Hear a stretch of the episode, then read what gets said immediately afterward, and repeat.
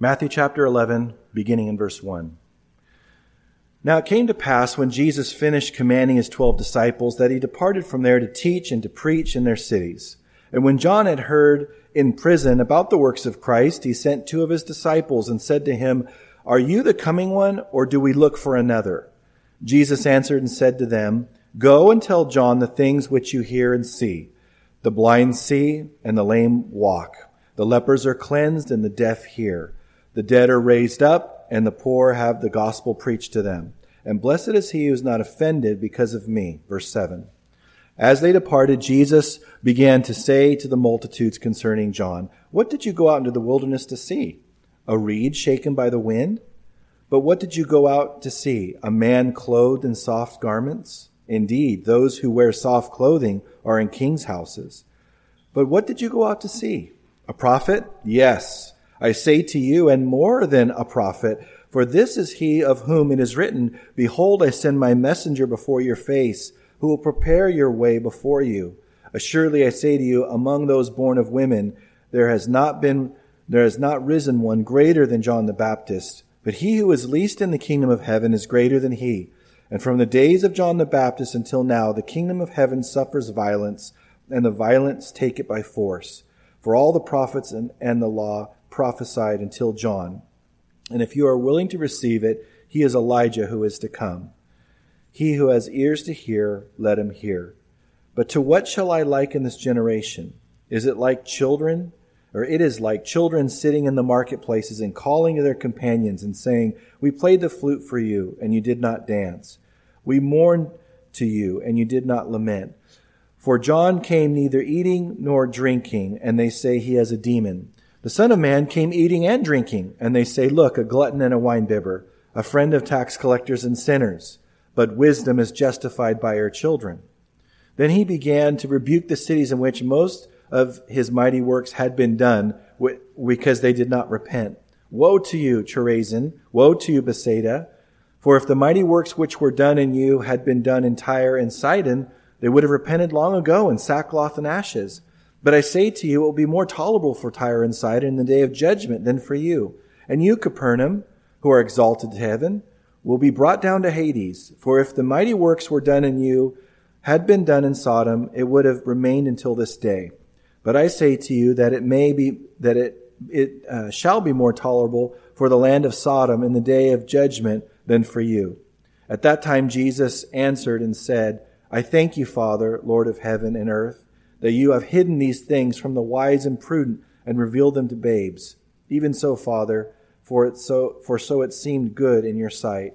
All things have been delivered to me by my Father, and no one knows the Son except the Father, nor does anyone know the Father except the Son, and the one to whom the Son wills to reveal him. Come to me, all who are labor and heavy laden, I will give you rest. Take my yoke upon you and learn from me, for I am gentle and lowly in heart, and will find rest for your souls. For my yoke is easy and my burden is light." Let's pray together. Lord, we yield ourselves to your holy word. Thank you, Jesus, as you said your word will outlive the heavens and the earth. What a privilege it is to build our lives upon it, Lord, and to allow your Holy Spirit to form and fashion us and make us more like Jesus. And that's what we want.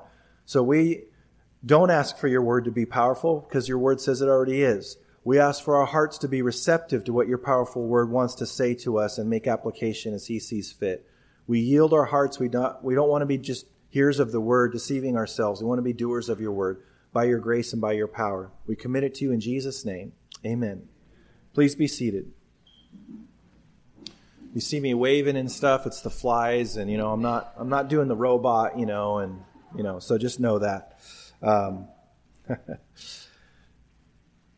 We're continuing in this great gospel. We've seen the great Sermon on the Mount in chapters 5 through 7. We saw in chapters 8 and 9, Jesus heal in many different ways, emphasizing the importance of faith and showcasing that, highlighting that, illuminating that in front of all to see that is what needs to be coming from each one of our hearts. Not faith in our faith, but faith in God. We also saw in chapter 10 last week, the missionary manifesto, where he sent out the disciples and sent them out to do ministry, to have hands-on experience, which is so important. And we saw the very practical training that they received. But today's a little different. Today in chapter 11, we're going to see John the Baptist struggling. He's struggling while he's in prison. We're also going to see Jesus pronounce woes on various cities because of them rejecting what only the Messiah could do. They rejected those things and did not believe in him, and thus he pronounces judgment. Also, and lastly, we'll see his compassion as he reaches out to those that are spiritually weary and worn out and those that need salvation and saying to come to him. We begin in verse 1. It says, "Now it came to pass when Jesus finished commanding his 12 disciples," that means sending them out, commanding them to go out, to giving them instruction related to how to go out, that he departed from there to teach and to preach in their cities. This is talking about the Galilee, the area in the north, the area that those in Jerusalem look down upon. It's kind of, less than them, kind of how, like I said before, kind of how people... Some people in like San Francisco, the Bay Area, look down on people in the valley, a bunch of Okies and all of that. That's fine. They can say whatever they want. But they look down on Galileans. And so that's going on there. And so he's ministering in their cities. And then we're told in verse 2, "And when John had heard in prison about the works of Christ, he sent two of his disciples and said to him, 'Are you the coming one, or do we look for another?'" So clearly, from these verses, specifically verse 3, that John is really struggling here. And so we want to look at that this week in part. And so here John was so sure before. You ever been sure of something and then later on you questioned it? That's happened to me a lot, especially when it comes to some diet or something. And like, why did I try this diet? It's like all I can eat is, rice cakes. And that's all I can have, and that's it. I'm like questioning that. Why did I think that was so wise? We can question things. John the Baptist is struggling a little bit more than that. The very identity of the one that he was the forerunner for, he's struggling with now. And so, in the book of John, we see, and we will see this when we get there, John the Baptist said this, "I saw the Spirit descending from heaven like a dove, and he remained upon him. I did not know him, but he who sent me to baptize with water said to me, 'Upon whom you see the Spirit descending and remaining on him, this is he who baptizes with the Holy Spirit. And I have seen and testified that this is the Son of God.'" Said that in the first part of John. So that's sure. He is positive. Behold, the Lamb of God who takes away the sin of the world. He baptized him. He was his cousin. He hadn't met him, it sounds like, or really known him for many, many years until he met him on that day of Jesus' baptism. But, you just ask the question, what happened? What could cause a man to be that sure about the Messiah and his calling and all of, and we know what Jesus is going to say about John the Baptist, who he's a great man of God. And here he is struggling. And so when you come to the point where you're willing to risk offending the Messiah by asking if he actually is the Messiah, you have gone down a path of discouragement and depression that is quite significant. I believe that he was probably contemplating asking this for a while. And he finally got so to the point of desperation, whatever was going on in his heart, that he just was compelled to ask his two of his disciples to go ask the Lord Jesus this. If you read a lot of commentaries and a lot of people that are the scholars, a lot of times they focus, I believe, unequally or too much so on their belief of why John the Baptist was struggling. They focus mainly on the fact that he was in prison and for the length of time that he had been in prison, likely up to a year at this point. John's Gospel talks about a ministry that went on primarily that Matthew doesn't talk about. And it's the year of obscurity there. This is really in the year of popularity here. And then coming soon, we're going to see the year of opposition. And that's kind of how it's divided up. And so here John's in prison. And we're not minimizing how painful that prison experience was. Prison's bad in this country, obviously. But in other countries, especially third world countries and Middle Eastern countries, it's really bad. And in those days, they didn't just give you 3 meals a day, and you didn't have a gym, outside, and you didn't have recreation or TVs. If someone that you knew or family didn't bring you food, you weren't eating very well at all, if at all. And so it was a horrible experience. And I still believe John remaining in prison is related to his struggle, but I don't believe it's the main reason why he's struggling. I believe it's related, because I believe in John's eyes, based on what we'll see in a moment, John remaining in prison was just a symptom. Jesus allowing John to remain in prison is just a symptom of something greater and bigger that John was dealing with. Hold your place here and turn back to Matthew chapter 3. And let's look at this.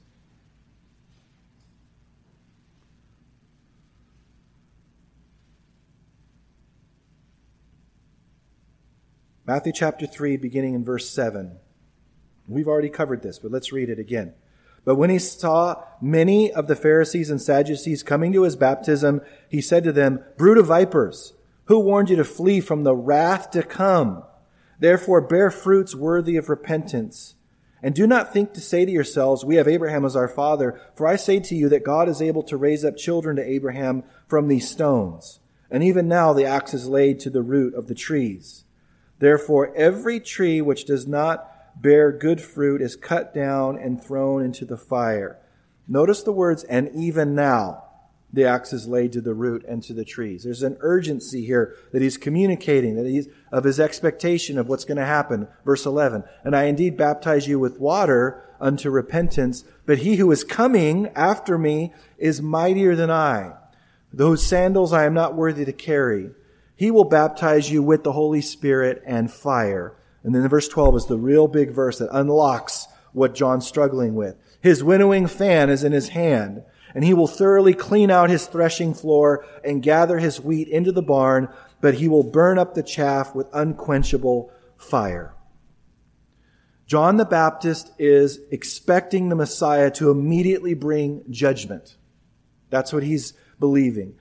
Like he will do at his second coming. God's going to bring judgment through Jesus. Jesus is going to come as a conquering king, bringing judgment. Matthew 25 lays out the judgment of the nations, separating the sheep from the goats and so forth. He's going to bring judgment. And John was right about that. But what he was wrong about was the timing of it. He was just prophesying 2,000 years too early. He was biblical. He was referencing things from the Old Testament that were very biblical, related to Jesus coming as a judge. In fact, when Jesus in Galilee, actually in Nazareth, opened the scroll and read the scripture that he read, he stopped at a verse. If he would have read one more verse that he was quoting from the Old Testament in Isaiah, it was getting into his second coming. There's literally one verse separating his first and second coming in the book of Mark. When we get there, we'll see that. So this was his expectation. I want to connect this to our text. So turn back to Matthew 11. Give your thumb a break. And I want to look at the catalyst or the cause for John to send his disciples to Jesus. Notice in verse 2, and this is so overlooked. Let's look at it again. "And when John had heard in prison about the works of Christ, he sent 2 of his disciples and said to him, 'Are you the coming one, or do we look for another?'" Notice it doesn't say when John was upset because he was still in prison, he sent 2 of his disciples. No, that's not the main reason. John heard about the works of Christ. What works did he hear about? The healings, the miracles. But he didn't hear anything about judgment or being a political savior or shutting down the corrupt Pharisees and Sadducees, especially the Sadducees working that whole corrupt system in the temple of taking advantage of people during their time there and wanting to have it pure and an expression of worship. And Jesus cleared out that temple twice. And John's expectations was that would be occurring by now. Those weren't the works John was thinking he would be hearing about. And he was up in the Galilee. What was he doing there? He was supposed to be around Jerusalem where all the power was located. It was centralized and so forth. So Because this is how it relates to him being in prison. If Jesus was being about judgment now and being a political savior and all these things, then it would have included him being released from prison. So indirectly, yes, he was in prison and it was painful and it was hard, but it was his expectation of what the Messiah was going to be about during his public ministry. That's what stumbled John the Baptist. He was doing the right thing. He was in prison for saying the truth and speaking the truth. So he wasn't there unjustly. He wasn't there justly. He was there unjustly. So you can imagine how hard it would have been for him. Again, he was just off on the timing. He didn't do anything wrong. God can fail to meet our expectations as Christians. And what this tells us, even the greatest prophet in the Old Testament that Jesus is going to talk about, John the Baptist being that prophet, can stumble and can have unmet expectations and wrong conclusions about God's faithfulness and his provision and so forth. And we can find ourselves, even the most mature of us, can find ourselves in a time of crisis where we're doubting and we're like, I didn't think that this was in the game plan, or this isn't what I expected. And that's why when we preach that gospel, we need to be honest with people. And that's why the prosperity false doctrine that's prolific does so much damage, because if you do all these right things and you have enough faith and you quote scripture enough, you're going to be healthy and wealthy all the time. And if you're not, then you don't have enough faith, and so there's something wrong with you and not with God. That does damage to people's souls. And so here John has these unmet expectations that we can all relate to. And what's encouraging to me is that John was not this immature believer, and he had great faith at one point. So again, we can struggle. We can have times of crisis, and it's comforting to me because we all go through this at times. Maybe some of you are here this morning and you feel like God's let you down. You have unmet expectations. You feel like something that God was supposed to do, he didn't do. Or maybe he's doing something or allowing something that you didn't think was possible at all for God to do. There are times when great men and women go through this, and God calls every one of us at times to go back to basics, to go back to the foundation of our faith, to go back and find out what God really says in his word. What verses are we quoting that are not even in the Bible? Out of 1 Thessalonians, where God could never allow me to lose a child. God would never allow me to have to lose my job or be called to this or to lose a parent at a young age. Or, I lost my dad when I was 4. I lost my mom when I was 17, before I was even saved. My sisters were praying for me. And after 10 years, at the age of 20, I finally received Christ. They started praying when I was 10. It was bad. It was bad. But I got saved when I was 20, and God has done so much restoration in my heart. But I've been let down in my own mind, from my own perspective, during the last 25 years of walking with Christ. It's not abnormal to have times of crisis. But what God does is he reminds us to go back to the basics, to go back to his word. And that's exactly what Jesus does in verses 4-6. Look at there. He says, Jesus answered and said to them, "Go and tell John the things which you heard and see. The blind see, and the lame walk. The lepers are cleansed, and the deaf hear. The dead are raised up, and the poor have the gospel preached to them. And blessed is he who is not offended because of me." I bet you verse 5 is exactly the report that John the Baptist heard while he was in prison originally, that caused him to send those two people. What? That's it? I mean, that's great. That's messianic, but he's not doing some other things that I thought he might be doing. But I know that he didn't hear this, and blessed is he who's not offended because of me. I mean, maybe it would have been great for one of his disciples to say that to him, but I don't know that would happen in that role there. So these are the great works that the Old Testament speaks of in Isaiah 35 and 61 and all these places in the Old Testament. When the Messiah came, and again, Matthew is a Jew writing to Jews about a Jew, the Messiah. It's all messianic, it's all Jewish, and so forth. And he's trying to give a biblical basis to Jews that Jesus is the Messiah. So what Jesus is saying to John is, remember the word of God, John. By saying these things, this is what I'm about, this is what I'm doing. He's saying, I'm doing what the Messiah is supposed to be doing. You know, in a sense, for us, it would be go back to your Bible. Go read your Bible again. So when we're offended by God or experience unmet expectations, ultimately we're holding God to some standard or plan that He never agreed to. Have you ever had someone try to hold you to something He never agreed to? Isn't that parenthood? I didn't say that. Wait a minute. You said that and I have it recorded. I'm like, no, you don't have it recorded. I never said that, or I don't think I said it, or whatever. But it's frustrating when someone tries to hold you to something that you never said. And so God has that experience all the time, that His people are holding Him to things that He never said. He never said He wouldn't allow these things. He never said He wouldn't do those things in their life, or whatever it is, or withhold certain things from them. And that is something that we have to watch out for, because we want to be guided into all truth and expect what God has truly said that He would do. God's Word never said that the entirety of the Messiah's mission would be accomplished in one visit to earth. Never said it. And so, because there's these judgment scriptures and conquering scriptures and the sitting on the throne of David scriptures, they're thinking that all that's going to happen. He never said He would come in one visit. He's coming twice. The second time He's coming as the conquering king.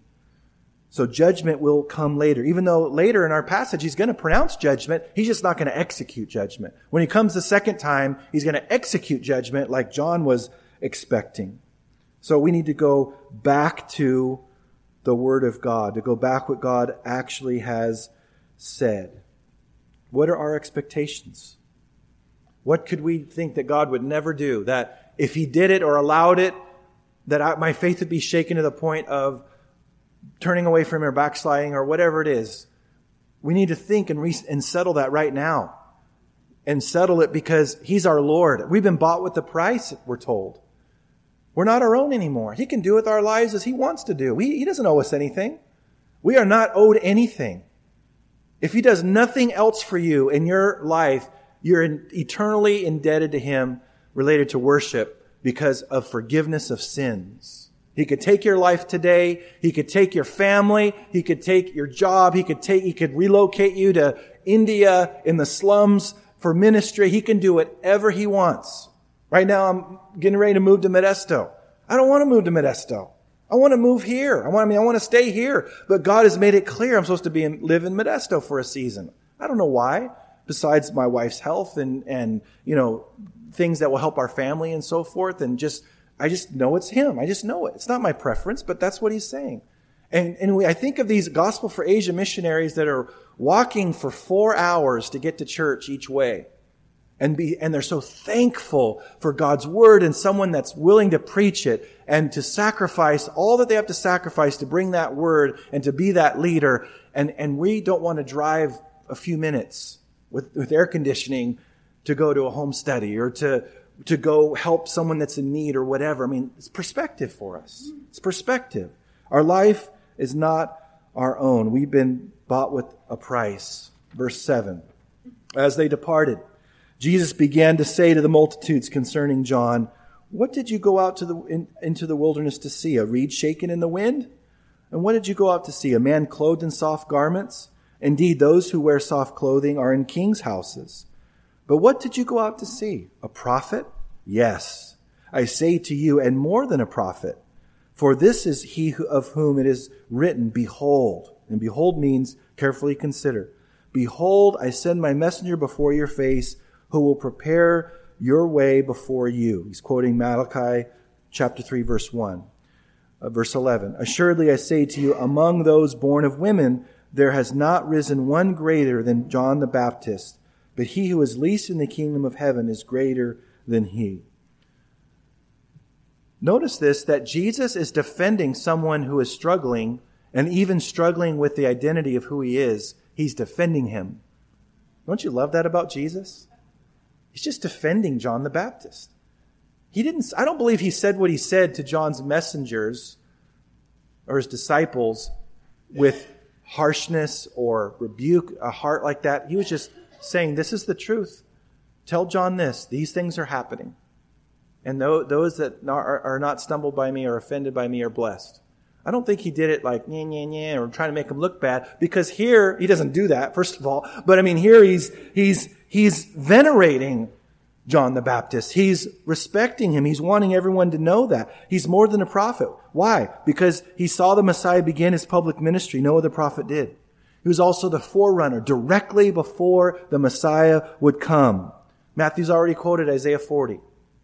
And that is substantiating the John the Baptist's ministry.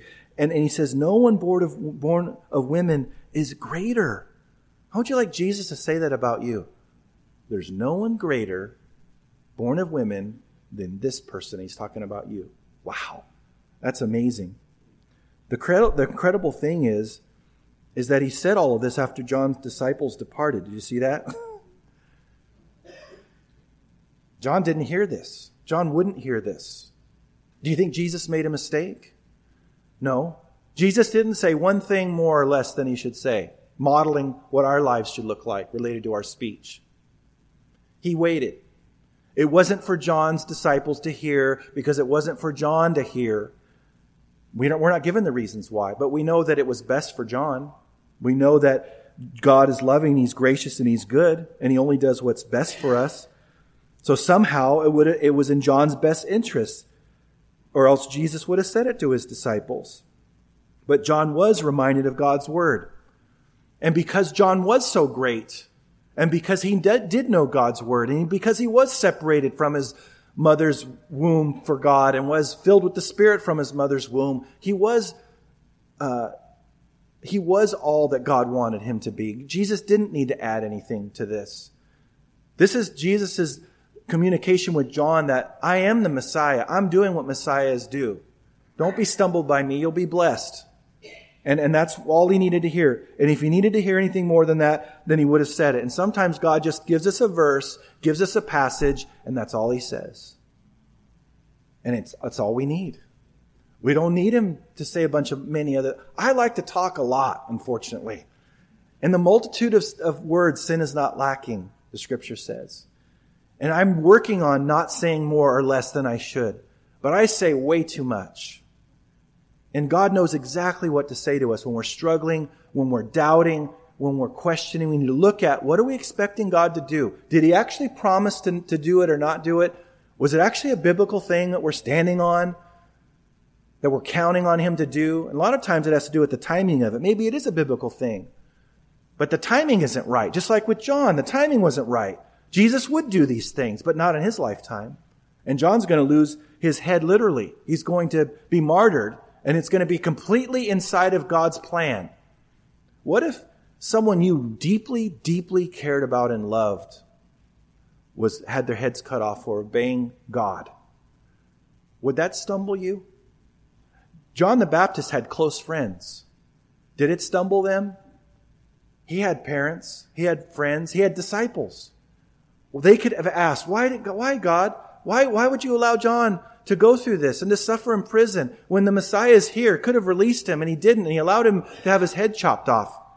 They could have had those questions, but when we read it, we're fine with it. Yeah, that was good for him. That was, I accept it. But when it comes to our life, there's a wholly different set of rules for us. No, there isn't a bunch. I'm wanting to break through the deception that there's a different set of rules for us related to suffering than when we see other people suffer in other countries. We pray for Pastor Saeed. Would we be stumbled if someone we cared about, knew personally, went to prison? God's not just now. He's just as just. He's just as faithful, and so forth. So it was in John's best interests. No one was greater than John the Baptist. Now notice in verse 12, he says, "And from the days of John the Baptist until now, the kingdom of heaven suffers violence, and the violence take it by force." Now that's clear. We all understand what that means. There's many different interpretations of this. This is my best shot at it.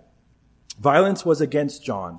John was suffering violence from those that were against the kingdom of God. And soon as Jesus would be entering the year of opposition, the last year of his public ministry, eventually that's going to lead to him experiencing violence. And so this world rejected John rejected Jesus. He's going to reject us in the same way. And he preached and he was faithful to the end. Now, Luke seems to quote the same type of thing. Maybe it's an entirely different quote when he talks about we're pressing into the kingdom of God. Those are pressing into it.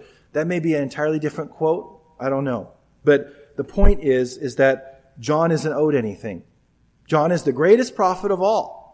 And he's not owed anything. Even he, being the greatest prophet of all, suffered violence and he endured these things. And so the message for us is, if the greatest prophet in the Old Testament and if Jesus suffered, then it's okay and appropriate and an expression of God's love for us to go through suffering as well. And it shouldn't stumble us.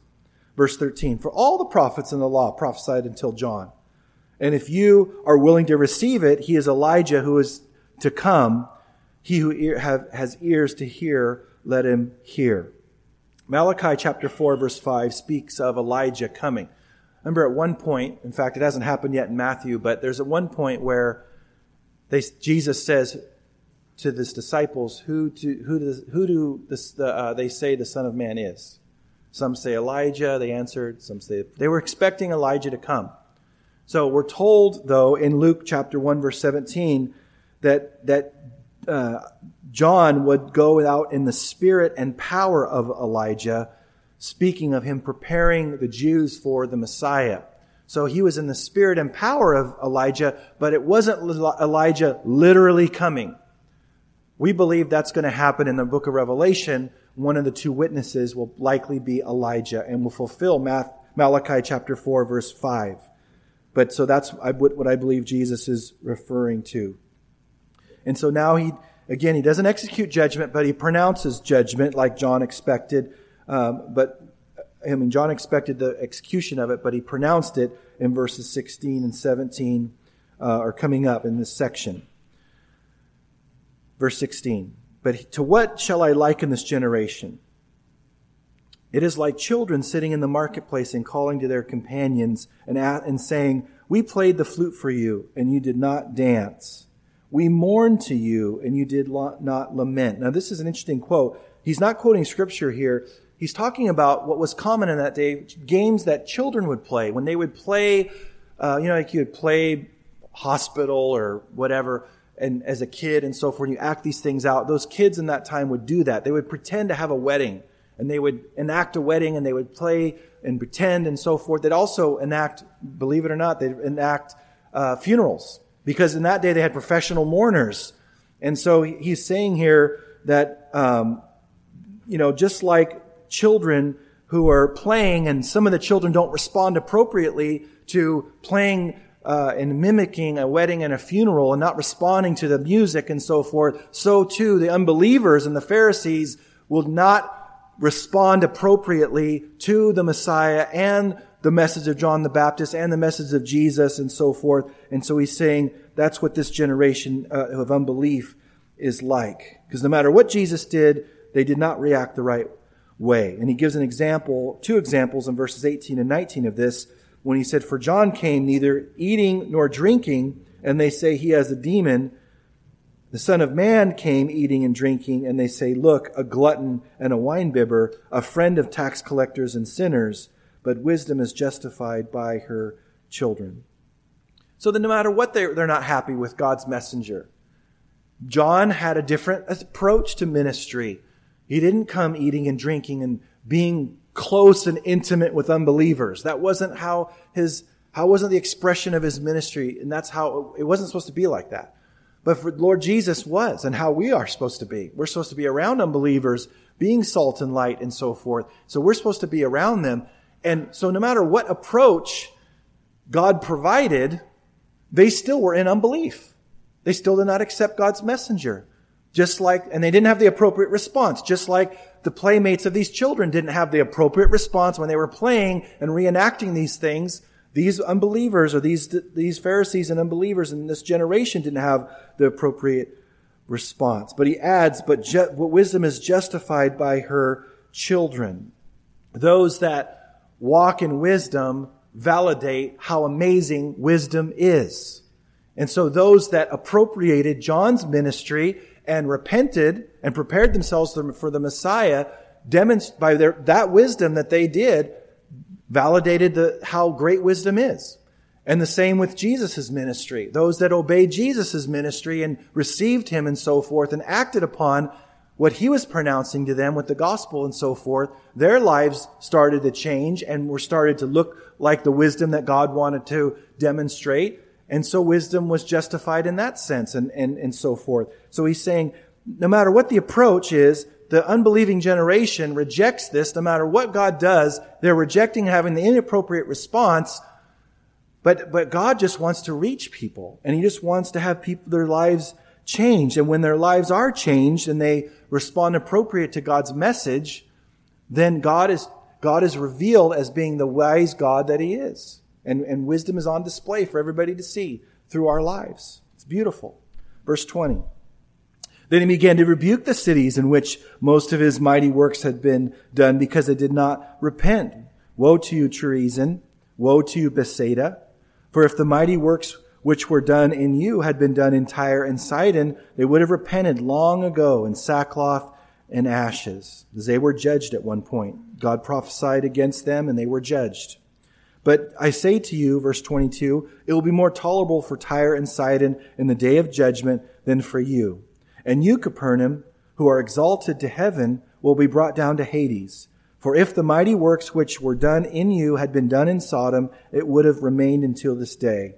But I say to you that it shall be more tolerable for the land of Sodom in the day of judgment than for you. To much is given, much is required. Revelation is a privilege. And the more God reveals to us about him and his truth, the more accountable we are. Those cities had prophets prophesying, representatives of God. They were pointing to the Messiah.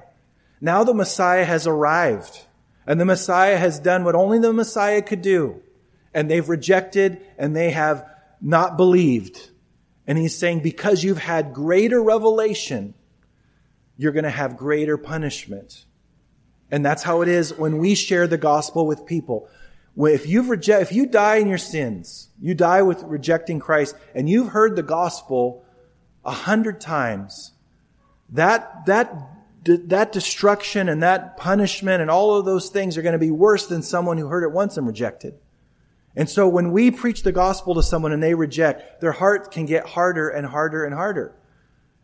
And so if they're not cooperating with the Holy Spirit, because if they are, then they can get softer. They can get closer and closer until one day they put their faith in Christ and they become born again. Then that's exactly how God has set it up. So we have to know that much is given, much is required. And he's pronouncing judgment, not executing how John expected, but pronouncing it. Verse 25. At that time, Jesus answered and said, I thank you, Father, Lord of heaven and earth, that you have hidden these things from the wise and prudent and have revealed them to babes. Even so, Father, for so it seemed good in your sight. Sometimes we wonder, why do I know these things? I know the future. I see Russia. I see Iran right now. I see Syria. I see Turkey being Muslim. I'm seeing all these things starting to position themselves, start get into place. I see Israel being under attack. God brought them back into their land in 1948, fulfilling prophecy. And the whole thing is centered around Israel. All the 7-year tribulation is centered around Israel. We see all these things lining up. I know what's going to happen. I know what's going to happen. We know what's going to happen. It's privileged information. And we need to recognize that God doesn't just reveal that to anybody. He reveals it to babes, the foolish things of this world, the uneducated, those that don't claim to be wise and intelligent and don't claim to know everything, the humble. He reveals those things to them because they can receive it, because humility is the door through which we receive God's revelation in an increasing way. And so this blesses Jesus. He thanks the Father here. I thank you, Father, Lord of heaven and earth, that you have hidden these things from the wise and prudent, those who are wise in their own eyes, and revealed them to babes. And it says he seemed good in his sight. And it does. It did and it does. So he continues, all things have been delivered to me by my Father, and no one knows the Son except the Father. Nor does anyone know the Father except the Son. And you could put the word fully in there, because we know the Son. We have a relationship with Him, those of us that are born again. We know the Son, but we don't know Him like the Father knows Him. And we don't know the Father like the Son knows the Father, even though we know the Father. And to the one to whom the Son wills to reveal Him. So nobody just on their own, apart from the Spirit drawing them, seeks God and wants to know God. Jesus said, if I be lifted up, I'll draw all men to myself. So apart from God drawing us to Him, we would not seek after Him. There's none righteous, no, not one, Romans says. There's no one that seeks Him. Talking about apart from God drawing him. So we know that. And so God chooses to reveal Himself to people that need Him. And as they respond, then they come to Him. And that's what He says in verse 28. Come to me, all you who labor and are heavy laden, and I will give you rest. Most of the time when God talks about God's election and God's sovereignty, usually right in the same area, He also talks about human responsibility. And He gives this invitation here. He says, come to me, all who labor and are heavy laden, I will give you rest. He doesn't qualify it. All, everybody, anybody. Take my yoke upon you and learn from me, for I am gentle and lowly in heart, and you will find rest for your souls, for my yoke is easy and my burden is light. So He says, yes, I choose to reveal myself. And I reveal myself to anyone that will come to me. And so it's a beautiful balance. He elects as if we don't choose, and we choose as if He doesn't elect. And He doesn't ask us to comprehend how He does that. That's what makes us worship Him. That's what makes us, how God can you do that? How can you honor our choice, give us a choice, and yet still reveal yourself to us and give us that revelation and draw us to yourself because of your Holy Spirit. It's beautiful. It's a beautiful picture. Now, this imagery here of yokes and, when I talk of yokes, I talk about, working out and stuff. That's not what He means here. A lot of people here are yoked more than me. That's for sure. But He's not talking about that. He says, take my yoke upon you and learn from me. A yoke is something that connected two oxen. And if one oxen was stronger than the other, it would do damage to both animals. So they had to be equally yoked. They had to be equally connected and right for each other and appropriate for each other. And so we don't know farming, we don't know all of that agrarian society, but that's what He's speaking into here. So He says, take my yoke upon you. It's light. That connection that you have between me and you, that's a light connection. It's not a burdensome connection. And if you're weighted down, you're heavy laden, and you labor spiritually, don't labor anymore. Come to me, and I will give you spiritual rest. And He says, for I am gentle and lowly in heart. That's one of the very few times, and it might be the only time where He says, proclaims that He is something as amazing as that. Like, I am gentle and lowly in heart. Just clearly says something about Himself, and you will find rest for your souls. For my yoke is easy, and my burden. You put burdens on animals. You put burdens on donkeys. So it's again the same imagery here. My burden is light. What I'm going to provide for you and what I'm going to do in your life is not something that's going to weight you down. And He's contrasting all of this with the Pharisees. And later on in Matthew 19, He's going to talk about you put loads on people and you're not willing to lay a finger to help, and you're a hindrance to God's people. And His anger comes forth. He never got angry at the common people. He always got angry at the religious leaders who were proud and thought they didn't need Him and didn't need forgiveness, and they were self-justified. So God wants all men to experience this spiritual rest and peace. And He has that open invitation to everybody. And if they would just come. And that's our message that we communicate. Come.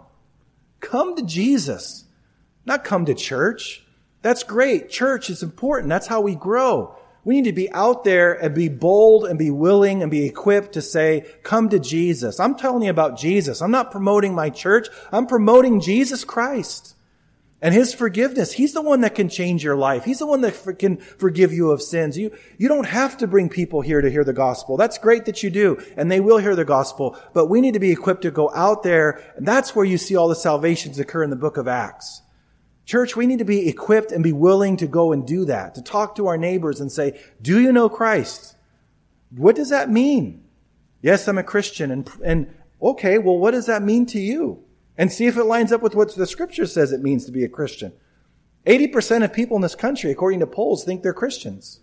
This is a little bit different of a country that we're living in than if 80% of this country are Christian. They have a false belief of what Christianity is. We need to be bold and loving and appropriate and tactful to be able to share with them exactly what it means. It means to trust in Jesus to forgive you of your sins, to receive salvation as a free gift, to trust in the Savior alone to pay your way to heaven. And God will do it, and He loves to do it. Look at His posture towards unbelievers here. And He wants to give us His great heart towards them so that we can care about people's eternal souls more than what we care about how they think about us and what they think about us. Paul said in Galatians chapter 1, am I still trying to please men? That tells us he was a man-pleaser as the Pharisee of Pharisees and as this zealot and went beyond anybody of his peers in Judaism. He was a man-pleaser. And he said, am I still trying to please men? If I were still trying to please men, I wouldn't be a servant of Christ. You can't do both. The fear of man is a snare. Jesus warned, beware when all men speak well of you. You can't have the world love you and be a disciple of Jesus Christ at the same time. Jesus said, you're going to face tribulation. If they persecuted me, they're going to persecute you. If they listen to me, they're going to listen to you. We're not above our teacher. We're not above our master. So we have to have expectations that are biblical and be willing to pay the price when we get persecuted. And when people look at us and give us an evil eye, I'm getting persecuted. They gave us a dirty look. No. Wait till persecution really comes, and then we'll really know what it is. But Paul said, the secret of enjoying the fellowship of His sufferings. There's a way to know Christ that only comes through suffering. That's what John the Baptist was experiencing. He was experiencing relating to Christ in a way that was entirely better and superior than if he had been let out. And that's the same for us. God wants us to follow Him wherever He leads, be willing to accept anything that He has for our lives, not be stumbled by what He allows or what He brings or what He doesn't bring, and really look at His Word as what the standard is in terms of what I should expect for Him. He doesn't want us to be stumbled. He wants us to go full steam ahead for Him by His grace and by His power. Amen? Let's pray together. Father, You are the potter, and we are the clay. We submit our lives to You as Your servants. We don't want to play church, Lord. We don't want to be religious. We don't want to go through the motions.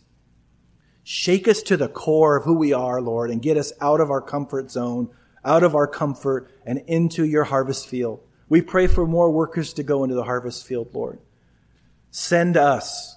Help us to be willing. Thank You, Father, for how You have led us. But I pray, Father, that You would help us to go even more and be bolder for You. We recognize that You said, Jesus, that the harvest is ready to be harvested. Help us to not be surprised when people are ready. Help us to expect that. And we thank You for Your Word and what You've said today to each one of us. Your Holy Spirit has spoken. We thank You in Jesus' name. Amen.